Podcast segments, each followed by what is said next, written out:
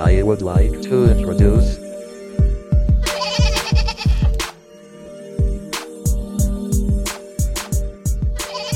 Howdy folks, my name is Matthew DeVorechek and welcome to the Chivo Effect, part of the Uplift United Podcast Network.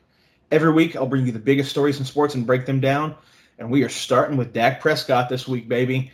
He signed the contract, he is getting that money. Ian Rappaport reported on Monday that Dak Prescott and the Dallas Cowboys had agreed to a four-year, $160 million deal to keep him in Dallas. The deal has a maximum value of $164 million. That will include $126 million in guaranteed money, which is a record. It also includes two key details, which is a no-trade clause, which you bet expected to happen in this, and a no-tag provision, which means they can't tag him again ever. Ever. Dallas Cowboys can never tag Dak Prescott again. Now, this deal averages to about $42 million a year over the first three seasons, with $75 million in the first season. That's going to also include a $66 million signing bonus, which is also a record. That's the biggest signing bonus in NFL history. My first reaction to this was, fuck the cap, right? $75 million in the first season, especially when the NFL just came out last week and announced that there's $182.5 million is going to be the cap this year. It fell a little bit. We knew this was going to happen, obviously due to all the L's and losses everybody had taken financially due to COVID. Everybody in all sports across all walks of life felt it, so they weren't the only ones. So you hear $75 million he's getting in the first year with a $182 million cap, and you're like, that's fucking half. That's damn near half. It's like 40% almost. So magically somehow he's only taking a $22 million cap hit next year. If they had tagged him, y'all, he'd be pushing about 38, 39, almost 40 anyways. Probably about 37, I think it would sit. So they're shaving $17 million off of that, essentially, to go back towards the team. He's only taking a $22 million cap hit next year. And it's the way Jerry converts it. You know, he has this clause in there that a lot of the Cowboys have that they signed recently that basically allows the NFL, or not the NFL, the team to convert any amount of the salary into signing bonus at any given time. So it's not like, hey, we're just not going to pay you, haha. It's, hey, for our sake on our end, we reserve the right to take any of this salary for a year, turn it into a one lump sum signing. So the player still gets their same money, works way better for the team. I imagine Jerry will do some wizarding over the next several years to keep that down to a manageable level. It really won't be that bad because the cap is supposedly rising, but we'll get to that here in a second. I also look back and ask myself, Dallas and the world at large, how did we even get here? This has been quite a bit of dramatic flair and, quite frankly, some bullshit going on as well to get to this point. So this has been ongoing since the 2019 offseason. 2 years we've been trying to get this shit done. It was reported around week one in 2019, you know, right a little before, right after, that talks were on, and then shortly after that, Jerry Jones came out and pretty much said that a deal was almost done. It was nearing it. They were almost at the finish line. Then you heard nothing. Week after week, game after game, you heard nothing. No news, no signing definitely happened, nothing. And now this was back when Dak still had 1 year left on his rookie deal. And the drama snowballed and the speculation kept mounting. The media was going everywhere with it. There were reports that came out that the disagreements were over the per year number. Jerry, you know, wanted to keep it at about 32, 35 million a year. Dak wanted a little more than that. Another thing was that the Cowboys wanted 5 years on a contract, whereas Dak only wanted 4. Now, the reason he only wanted 4 is the TV contracts are going to come around again here in a few years. And what he wanted to do is be right in position as prime a time as possible for when that new money comes in and that salary cap skyrockets and inflates again, that he can go in for another deal. So he's getting paid right now. The market value for the quarterback was going to be 40 a year. It was what he was going to have to get to stay with this team, but pretty much go anywhere and see what he's going to command. So what he's hoping for with that 4-year contract is he's betting by the time this deal is done, I'll be 31. I'll still be hopefully in my prime making something happen and in a position to get another payday So when that $40 million a year is going to turn into maybe 60 or more, possibly, as the cap goes up and everything, I'll be in line for another one of those contracts. So on and on, back and forth we went. You kept hearing this, you kept hearing that. The only thing I didn't ever hear that no one ever heard was we have a deal. It wasn't looking like it was going to happen. And come around time for the 2020 season, his rookie deal is up, so they would have to tag him. So more negotiations, more this, more that. So what do we end up doing? We tag him for about $31 million. So how does that work out for us as Cowboys? For the first four games, he was lighting it the fuck up. He was in everyone's face doing everything. He threw for 266 for the first game, so about probably what you little below average or average would you expect out of Dak Prescott. But then he ripped off games of 450 yards, 472 yards, and 502 yards in consecutive weeks. Just bam, bam, bam. And he threw 1, 4, and 3 touchdowns in those games. He had broken the mark for the most passing yards in the first four games of a season in the Super Bowl era with 1,690 yards. The offense was about the only thing keeping it competitive. They were 2-2 at that point, about the only thing keeping them competitive, as the defense ranked near the bottom the majority of the year. They were not good. That defense is a whole different story we could have a whole different day on, but they were not good. So Dak is doing Herculean things left and right, trying to keep this team afloat, and he's doing literally everything he can. Then, of course, the worst-case scenario happens for this exact situation. The exact thing, it's doomsday protocol, the thing you want to avoid happening that you always cite as is going to happen for why you want the contract and the security versus the tag. Against the Giants in Week 5, he suffered a gruesome season-ending ankle injury, which is a compound fracture. So for layman's folks like myself who had to learn it the hard way, that means the bone pokes out through the skin. Looks gnarly, doesn't look good. I remember that game. I was at my parents' house watching it. I talked about it here on the podcast. He gets tackled, and the guy kind of rolls on him a little bit. And you see the angle of his foot, and you're like, that's not right. And even Dak looks down, and he's like, yo, this ain't right. And, of course, trainers come on, aircast. Pretty rough scene. Dude was in tears. I really felt for the man over that one. His season was obviously over, and it left many of us wondering, what would happen next in this whole thing? How does that affect this? Has Dak lost any type of leverage that he's had in this whole deal? Because, obviously, he got, he broke his fucking ankle out there. Would they try to pay him even less now, citing this injury? Would they let him ride on the tag one more year after surgery as a sort of prove-it type situation? Like, hey, you were lighting it up, but do it one more time. Prove me till you can. Prove me that ankle is still good. I kind of thought this is what they would do. I thought, personally, they would tag him this year and then he would leave and not come back. And it's a situation you absolutely hate to see. You hate to see it happen in general in football, but you definitely hate to see it happen to Dak Prescott. He has been a model guy. He's been a class act this whole time and a real leader to this team. Obviously, not just a leader of the offense, a leader of the team in general, of this organization. It very, very much felt like Earl Thomas in 2018. Earl Thomas, of course, was trying to get a contract extension with the Seahawks. They weren't budging because he still had a year left. He went and said, it feels very reminiscent of Earl Thomas in 2018. He wanted that contract extension with the Seahawks. He was on his last year of his deal. They said, no, we're going to let it go. Not that they wouldn't necessarily resign him, but we're not going to just extend you right now. He, again, wanted the financial security that came with it, this, that, and a third. So he was going to hold out, and he did. He held out through training camp and through the first 4 weeks of the season. So he agrees to come back. He agrees to break his lockout, comes back, trains the team the next week in Arizona, goes out and breaks his fucking leg. You get snapped in that first game back. So now not only does he not have the money, he's on the last year of this deal. And he's got to go and fucking prove that he can come back from that injury. It was rough. It was exactly what you didn't want to see happen. Same way here with Dak. The funniest thing about the Earl Thomas one is I remember him flipping off the entire Seahawks bench, the coaching staff, everybody, as he was carted off. And with good reason. I thought it was hilarious.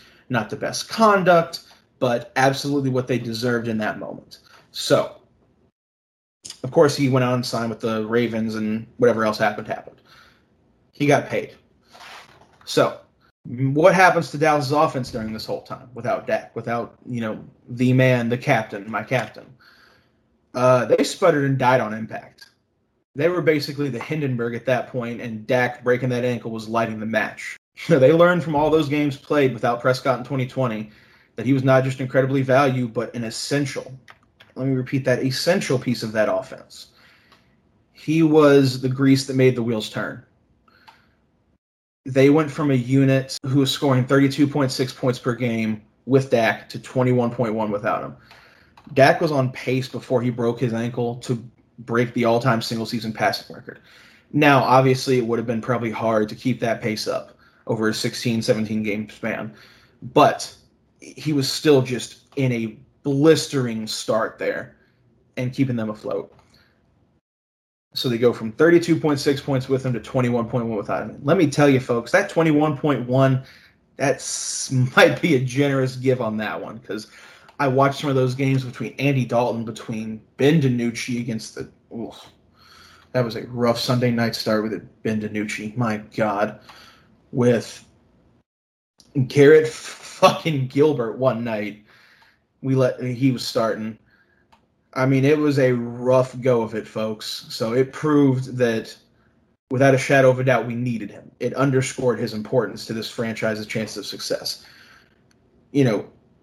Zeke, Amari, Gallup, CeeDee Lamb, they're all so great. But without Dak Prescott, without the true quarterback behind center to get it all started and make it all go, excuse me, there was, there's nothing you could do. It was about as ugly as it could be. And, what else did you think was going to happen? Every skilled position player statistically suffered from the loss of Prescott. CeeDee Lamb finished with around 600 yards and a few touchdowns on the season.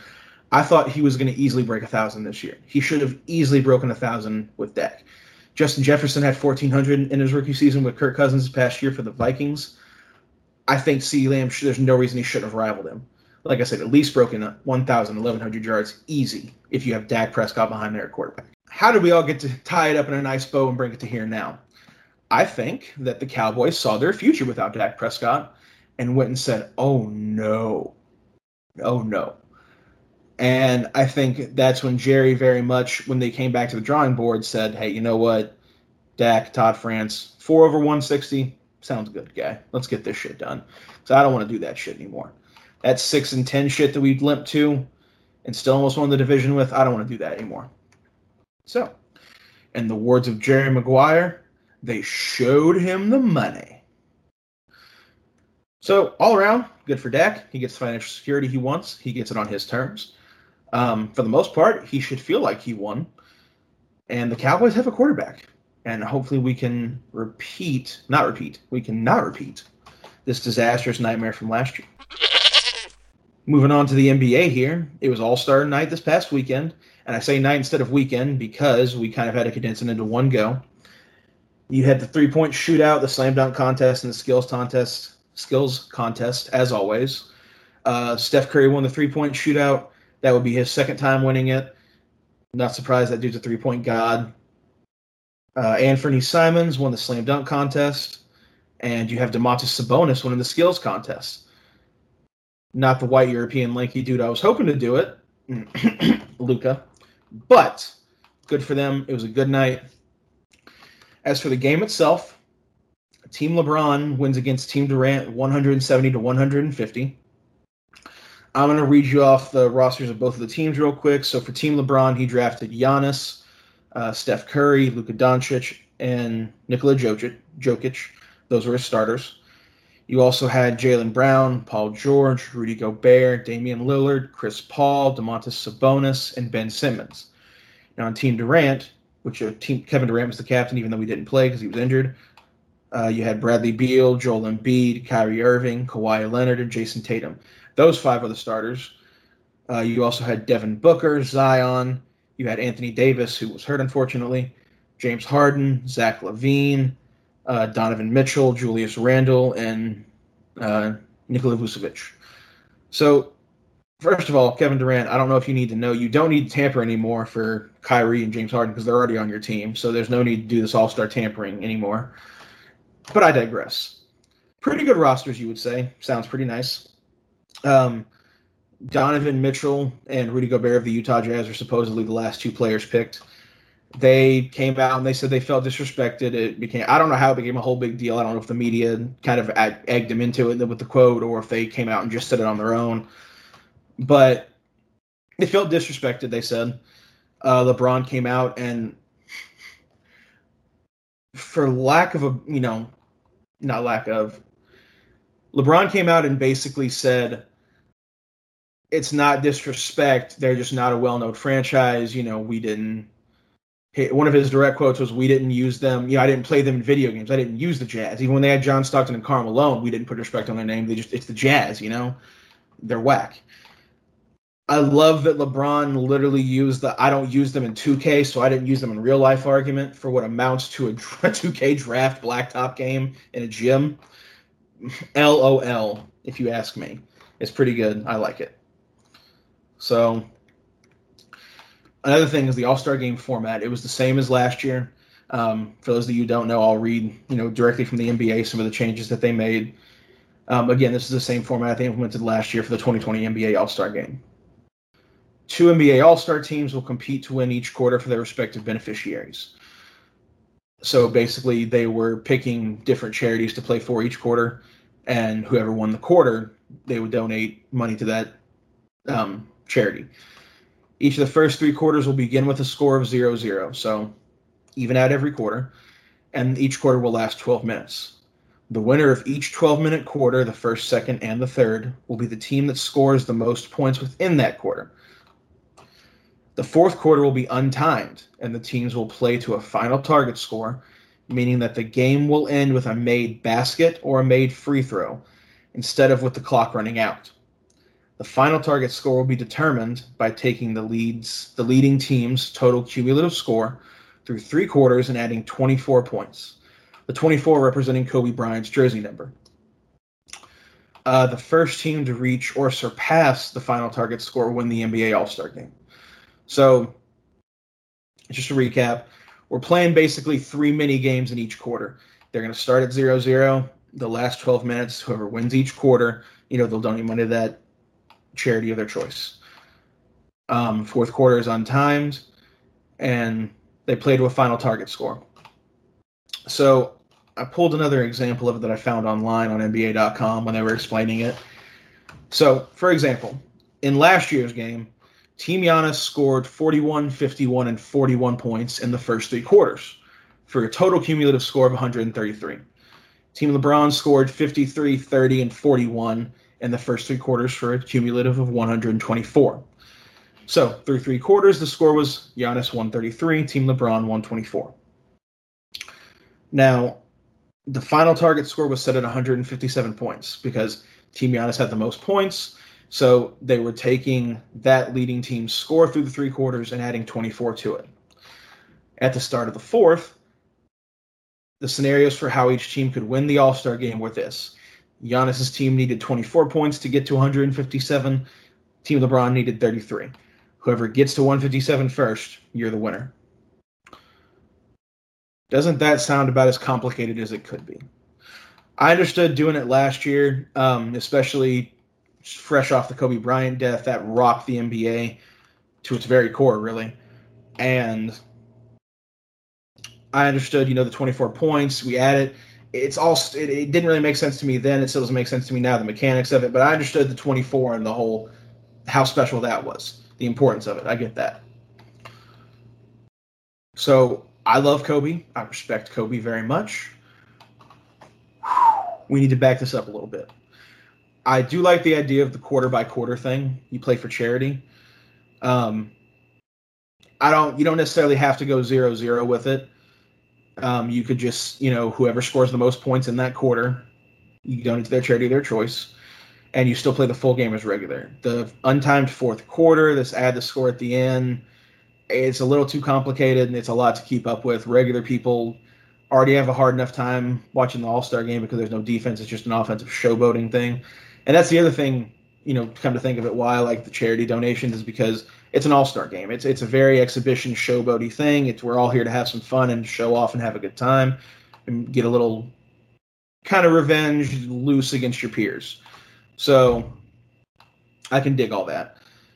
But make it a regular full just four-quarter game again. I like that better. I think it would be better and go back. So I do like the idea of naming the MVP award the Kobe Bryant award. I like that as well. So keep that. Just back it up a little bit. I also like the idea in the recent years they've come up with this draft thing. You know, a lot of people are like East versus West. It's how it should be, blah, blah. But I kind of like it. Like I said before, it has kind of a blacktop feel. It's like, hey, you, I need you, I need you. Let's get this going. That all being said, Team LeBron, like I said, came out on top against Team Durant, 170 to 150. With a 35-point performance on 16 of 16 shooting, including 3 for 3 from three-point land. Shocker from this guy. Giannis Antetokounmpo has won the NBA All-Star Game MVP. 16 for 16 from the floor with 35 points. Now, he achieved that stat line in just over 19 minutes played. Not only is that a disgustingly efficient score and stat line in about every way, shape, or form, he did it in just 19 minutes, which just is nuts to think about and also adds to the disgustingness of the efficiency. 16 of 16 in 19 minutes, that dude's putting almost a bucket a minute in, just dropping, and no misses. He is the first player in NBA history to shoot 100% on 10-plus attempts in the All-Star game. He also joins Wilt Chamberlain as the only two players in NBA history to go 16 for 16 or better from the field in any game, regular season, postseason, All-Star, or otherwise. He accomplished, and Wilt actually accomplished this feat twice in the regular season, both in the same regular season in 1996 and 1966-67, 18 for 18 and 16 for 16. That's some pretty good company to be in when the only other dude to do what you've done is Wilt the Stilt. That's pretty impressive, Giannis. Hats off to you. I'm going to round it out here with some little baseball talk before I bring in a guest. So baseball is coming back soon, folks. They are in Arizona for spring training. We are getting it going, and it is live. My beloved, dear Texas Rangers, for all of you that don't know, reside in the state of Texas, which as of this recording is now 24 hours removed from removing the mandatory mask mandate. Governor Greg Abbott announced last week he would be rescinding it along with allowing businesses to open 100%. Baseball being a business, folks, what do you think the Rangers did? We came out and said opening day, 100% capacity, we are going to be open. They are going to require masks, but 100% capacity when we're one of the bottom five states in percentage of percentage of our people vaccinated so far. I think the last time I checked, we were under like 10% vaccinated total. And we want to talk about 100% capacity for a game. I want to get back to sports just like everybody else, folks. And we've slowly been opening up, and we've doing the 25%, the 50%. A lot of the NHL still right now is not allowing fans in. Most of the NBA teams are on a very limited basis, but 100% capacity. I don't know why we're doing this. We don't need this. I love the Rangers as much as the next guys probably here in Texas, maybe more than most. I love them dearly to death, but well, they're going to open for 100% capacity for what, the opening series? Because I guarantee you, with the way this team is looking and the way it's looked for several years now, that's the only time they'll be at 100% capacity sellout, whether they're actually prepared to be open for it or not. The Rangers, guys, I've got to tell you, we've been the masters of social distancing and 25% capacity for a long time now. We've been doing that shit for years. I went to games last year. I tried to go to as many games as I could. Not last year, the year before when they were open in Globe Life Park for the last time before they opened the new stadium. It was about most of the times I had my whole section to myself. There wasn't hardly none of us. I don't see the need in a continuing global pandemic to make this type of poor decision. But to be honest with you, the Rangers have always made poor decisions. Our front office kind of blows. Our ownership doesn't want to spend money. We keep trading people for what we call prospects, but then we keep flipping those people when they're not prospects anymore for more prospects. And it's like a never-ending shit show of shipping guys off to go win World Series in Boston or in Chicago or anywhere else where they win World Series except for here. Ugh. So, Texas Rangers, we need to do better. We have this stadium, and that's great, and that's shiny, but we need to do better morally for our people, for our community. And can we do better with this baseball team as well, guys? I'm begging you, please. Now, I'm going to bring in my producer, my good friend, my homie, Sam Gladen. He's going to talk to us a little bit about this exploding barbed wire death match. God bless it. That we talked about last week, and the latest UFC results. Sam, what's up, buddy? Not much, man. Can we just talk about UFC and skip the barbed wire deathmatch? Because that was bad. That was so bad. Oh, guy, you got to tell me, because you can't bring that type of shit to me on this show, and then we not talk about the results for better or worse. Fair enough. Okay, so the match was actually pretty sick. It was intense, and it was very, very good. The last 90 seconds of the match were awful. It was bad. So Kenny Omega pins Jon Moxley. Match is over. Members of his stable, the Bullet Club, come down, and they're just beating on Jon Moxley, and they end up handcuffing him. So he's alone in the ring, handcuffed, just like body all torn up. Like he's basically dead on his feet. And there was a stipulation added to the match that after 30 minutes, the ring explodes. Whether like the match is over or not, the ring explodes, and it's like boom. So if like the perception is if you're in the ring after the 30 minutes expires, get fucked. You will die, basically, is kind of the way it was being sold to us on the pay-per-view. So the match is over. There's like 2 minutes left until the 30 minutes expire, and we're just watching them wail on this dude with his hands like tied behind his back, can't defend himself. And then with like 40 seconds to go, the stable just kind of like vacates the ring. They all just dip and leave this guy just in the ring, handcuffed behind his back, just laying there, just dead to the world. And another guy from the back who had actually been previously feuding with Jon Moxley, but is like an old friend from like his indie days, like they traveled the country together back in like the early 2000s, comes down and is like trying to save him, trying to wake him up, trying to get him on his feet. And then like you see the big countdown on the Jumbotron behind them, 10, 9, 8, 7, 6, 5. And he's like losing his shit. He's freaking out. He's terrified. And so he just covers John's body with his own and is like covering him up. And when the clocks go to zero, the ropes that hadn't been exploded, so one set of the ropes goes off, and that was a cool it was loud, whatever. And then sparklers light off from like all four ring posts, and that's it. So you have like one minor explosion, and then like the sparklers go off, but the guys in the ring sell it like they just died, like they're passed out, they're completely unresponsive, they're just out. And that's how the show goes off the air. And it started this whole big like meme train online where people were making fun of it.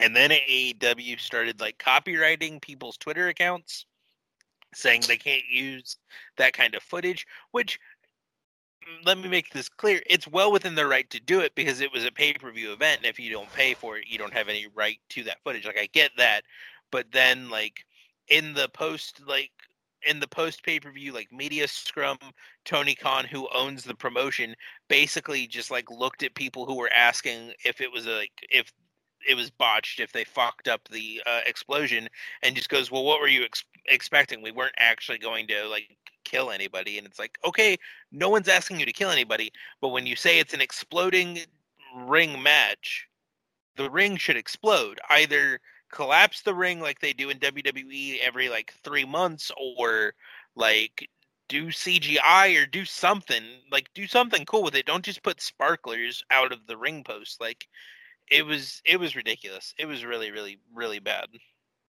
Is the equivalent of like one of those little guns in cartoons when you pull the trigger, it just has a little pole that pops out with the flag that says bang on it. Yeah, pretty much. Like, it was definitely the wrestling equivalent of like the bang. Absolutely. Well, that's fucking lame. Yeah, it was incredibly lame. And apparently they like retconned a little bit of it during this week's AEW, which aired on Wednesday night. I haven't seen that episode yet, so I don't know that for sure. I can come back next week and we can talk about that if anything interesting happened. But it was definitely bullshit. Jesus. Well, yeah. What I saw, well, I guess there was some bullshit in this one too. In this new UFC card, UFC 259, if I'm to be correct, yes? Yeah, the UFC pay-per-view from last weekend. So, I saw that cheap shot in the main event that dude laid down.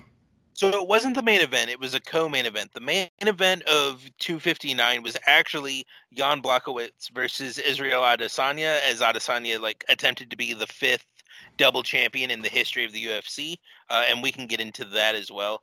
But the fight you're talking about is Peter Yan versus Aljamain Sterling for the bantamweight title.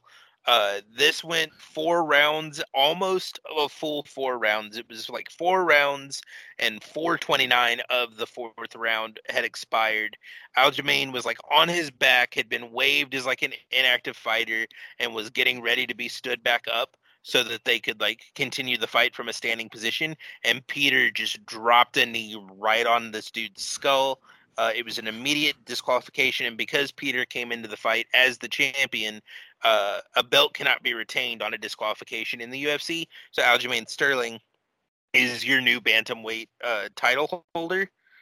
After the fight, he was pissed. Like, Aljamain was so angry that he had won the title that way. He did not want to win that title that way. He's been like grinding his entire life to get this opportunity, and he feels like it was stolen from him because Peter made a stupid decision, stolen from him to actually show that he could beat this guy. So he left the belt like laying on the ground in the octagon when he left after the fight. It was a really, really great card, marred by a really, really stupid decision from a guy who will eventually go into the Hall of Fame in Peter Yan. Was it intentional, do you think? Was it dirty, like dirty-minded, or was it just like heat of the moment? He says it wasn't. He says that he like just saw that Aljamain was moving and thought maybe that he was like mounting a defense and didn't hear the ref, so he dropped a knee, which, to be clear, would be completely legal. If Aljamain is like capable of defending himself, you can knee him in the face, you can break his ribs, do whatever you want, as long as you're not like gouging the eyes, raking the eyes, anything like that. That's all legal in the UFC. It's the fact that Aljamain could not like properly defend himself that got him disqualified. So he claims that he thought that Aljamain was like able to defend himself, didn't hear the ref call him an inactive fighter and like ask for the stand up, which is why he dropped the knee. So, and you know, from my years of watching fights, like Peter has never seemed like the guy to do fucky shit. So I do believe him that he didn't know what was going on. There was a rumor that was like really irresponsibly like spread by the UFC's officiating team and commentary team during the event that Peter's corner was telling him to drop the knee and to just knee him in the skull and like end him, which has been disproven. There's been footage of his corner isolated and translated, so like we know nothing like that happened. So it's definitely a weird one, because you would think as champion, you know, that like being disqualified is only going to lose you your title. And when you lose a title, you make less money. So you would have no incentive to lose the title. So it seems like an honest mistake. Aljamain and Peter, from their social media interactions, seem to be on good terms, and they're getting prepped for the rematch, which has been booked but has not been given an official date yet. Well, thank God, because yeah, I wouldn't it's a rough thing to not only realize that you took an illegal shot to the face, you ended the fight, you got a little rattled, but not only you're like, man, I don't want this bullshit. No, like, I did not grind for fucking however long I trained and cut like this, and I have not taken these hits and everything to go along with it just to have it go like that. Absolutely not. Absolutely. And, like, speaking of that hit, the thing that really kind of surprised a lot of fans that were watching the fights live is how quickly people in the bantamweight division and other divisions in the UFC started claiming that Aljamain took a dive, that like the knee didn't connect fully or didn't connect in the way that he like made it seem like it did, or it didn't have as much impact as it seemed like it did. And so like he knew that he was going to get, that Peter was going to be disqualified if he, you know, couldn't continue the fight, so he just opted not to continue, which, again, after taking a fucking bare knee to the temple, well within his right to say, no, I'm not in a position that I can, like, properly defend myself, I'm done, and then disqualification is disqualification, fuck you. But the fact that, like, members of the UFC, members of the fighting community have immediately, like, jumped on this guy's back and be like, you took a dive, you piece of shit, you're not a real champion, you're not a true champion, is insane, because you stand across from Peter Yan, and you not only take punches and kicks to the face and the chest, but a bare knee from a guy who is known to have power to just knock people on their ass after almost a full 20 minutes of a fight. Like, no, fuck y'all. I took a knee to the face. I'm the champion.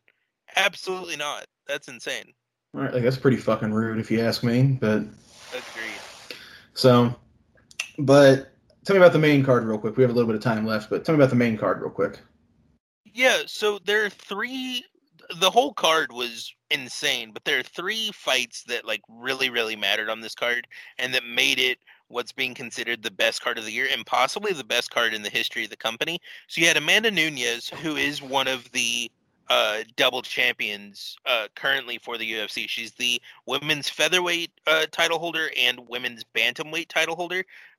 So of the five total people in the history of the UFC, which is almost 30 years now, to have held two titles, Amanda Nunez is one of those people, and she defended one of her titles on Saturday night against Megan Anderson, who is like a rising star in the UFC. She's an incredibly talented featherweight fighter. She's huge. She's like 6 foot, really, really strong, really big, huge reach. And she got tapped in the first round. About 2 minutes into the first round, Megan gave up her back and just got choked out, tapped out, and that was the end of it. So Amanda Nunez is now undisputedly the queen of the featherweight division. There is no one in the featherweight division that can challenge for a title that has not already been submitted or knocked out by Amanda Nunez. This is the greatest combat sports person of all time. Boxing, MMA, judo, anything where there's like contact, she is the best, pound for pound, male, female, I don't care. And it's honestly a privilege to watch her just pick people apart. I worry that it is eventually going to become boring to watch her, just because it's such a understanding that like she's going to destroy people, that she was a minus 1250 favorite for this fight. So you had to bet $1,250 to win $100 on Amanda Nunez winning this fight. That is how much Vegas and the fighting community at large just knows that there's no one who can hold a candle to her in this arena. It's insane. It's crazy, man. It's like watching Ken Shamrock at the start of the company. The way she can just walk in there and lay people out like it's nothing. That's a bold statement, my friend. So you're talking through Connor, through Floyd, through anybody we've ever seen do any of these things. She is the best. Pound for pound, she is the best, 100%. She has knocked out and submitted true legends of this sport on her way to being a double champion. Like, understand... To be a double champion, you first have to win a belt and then defend it until you're 20-0. And then you can have the opportunity to go after a second division's belt. So Amanda Nunez won her belt, earned earned her title and then has not lost since, and then earned her second title and has not lost since then. It's been several years now since she's even looked like she's faced a challenge in the octagon. It's insane. So basically what you're telling me is she had to whoop everybody's ass just to earn that belt. Then she had to whoop everybody's ass again to keep that belt. Then they said, go ahead and whoop everybody else's ass to go get another belt, and then do the same thing again to defend it. And now we've come full circle back to here. Yeah. So she currently has the longest running win streak of any fighter ever.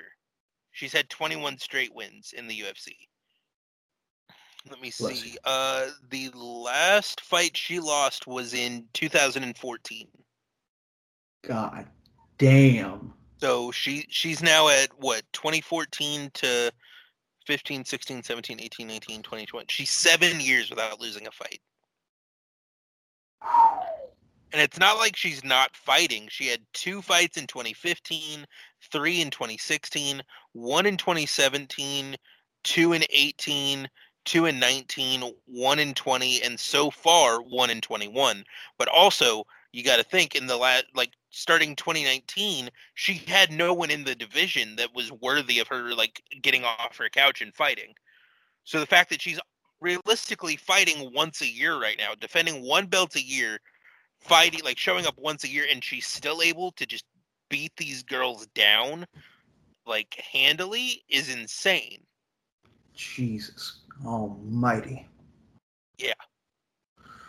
And then we get to move on to the main event of the card, the number one event, where Israel Adesanya, who is this generation's Conor, but even bigger, was going after the honor of being a 2-division champion. He's currently the, I believe, bantamweight champion. Let me double check that. So he is currently the middleweight champion of the UFC, and he was challenging Jan Blachowicz for the light heavyweight title, which is about a 30-pound difference in divisions. So he came in as the lightest light heavyweight title challenger, I believe, in the history of the company at 206 pounds. Jan came into the octagon at 230, 235, and they went all 5 rounds full time. It was a 25-minute championship fight, and for a very long time, Israel looked like he was going to win. There's no situation where I thought Jan had the fight by unanimous decision. It did end up going his way by unanimous decision, meaning that for all 3 judges, he won all 5 rounds. I thought going into the 5th round, Israel and Jan were even at 2-2. But it's crazy how insanely talented this guy is, that he was able to not only take another champion a full 25 minutes, but do that to a champion who has stopping power, who can and has knocked people out cold within the first couple minutes of a fight, and had almost 25 pounds on him, and that he was able to evade, but not only evade, but get in Jan's face and actually fight back and put pressure on him to have to evade himself. And just for one reason or another, the scorecards didn't fall in his favor on this night is insane. And I truly believe Israel Adesanya will be a 2-term champ, a 2-belt champion before he ends up leaving the sport. Excellent. Excellent. All right. Well, that's your daily roundup there, folks. Sam, I appreciate you coming on, buddy. It's always a pleasure to have you. Anytime, man. Anytime. Well, folks, that's all I got for you today. Thanks so much for tuning in. Be sure to follow the show on Twitter at Chivo Effect. Leave us a rating and review wherever you get your podcast. It'll really help all of us out. If you like what we're doing, you can support the whole battery of Uplift United podcasts by subscribing to our Patreon at patreon.com/upliftunited. It'll allow us to keep making the content that you guys like. Well, that's all I got for you. Until next time, I'll see you.